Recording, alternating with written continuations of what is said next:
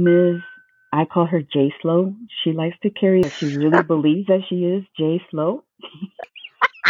And I'm squinting and waiting for them to get out. But lo and behold, because they always had an eye on us, always. Always. Lo and behold, she knocks me over the head and she goes, "Chancha, pig, chancha. If you keep looking at him, you're going to get a sty in your eye." Girl, you know I have a dog right now, right? I have a hard time watching him poop.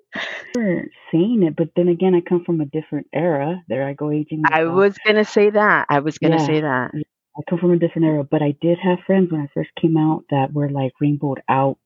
When I first came out, I only had gay friends. I went through this whole. I think I still only have gay friends, but it gets boring. I don't think she's homophobic, and when you have a relationship with your sisters are always going to be the ones. It sounds like to me that they're like us that tell you off the like no filter.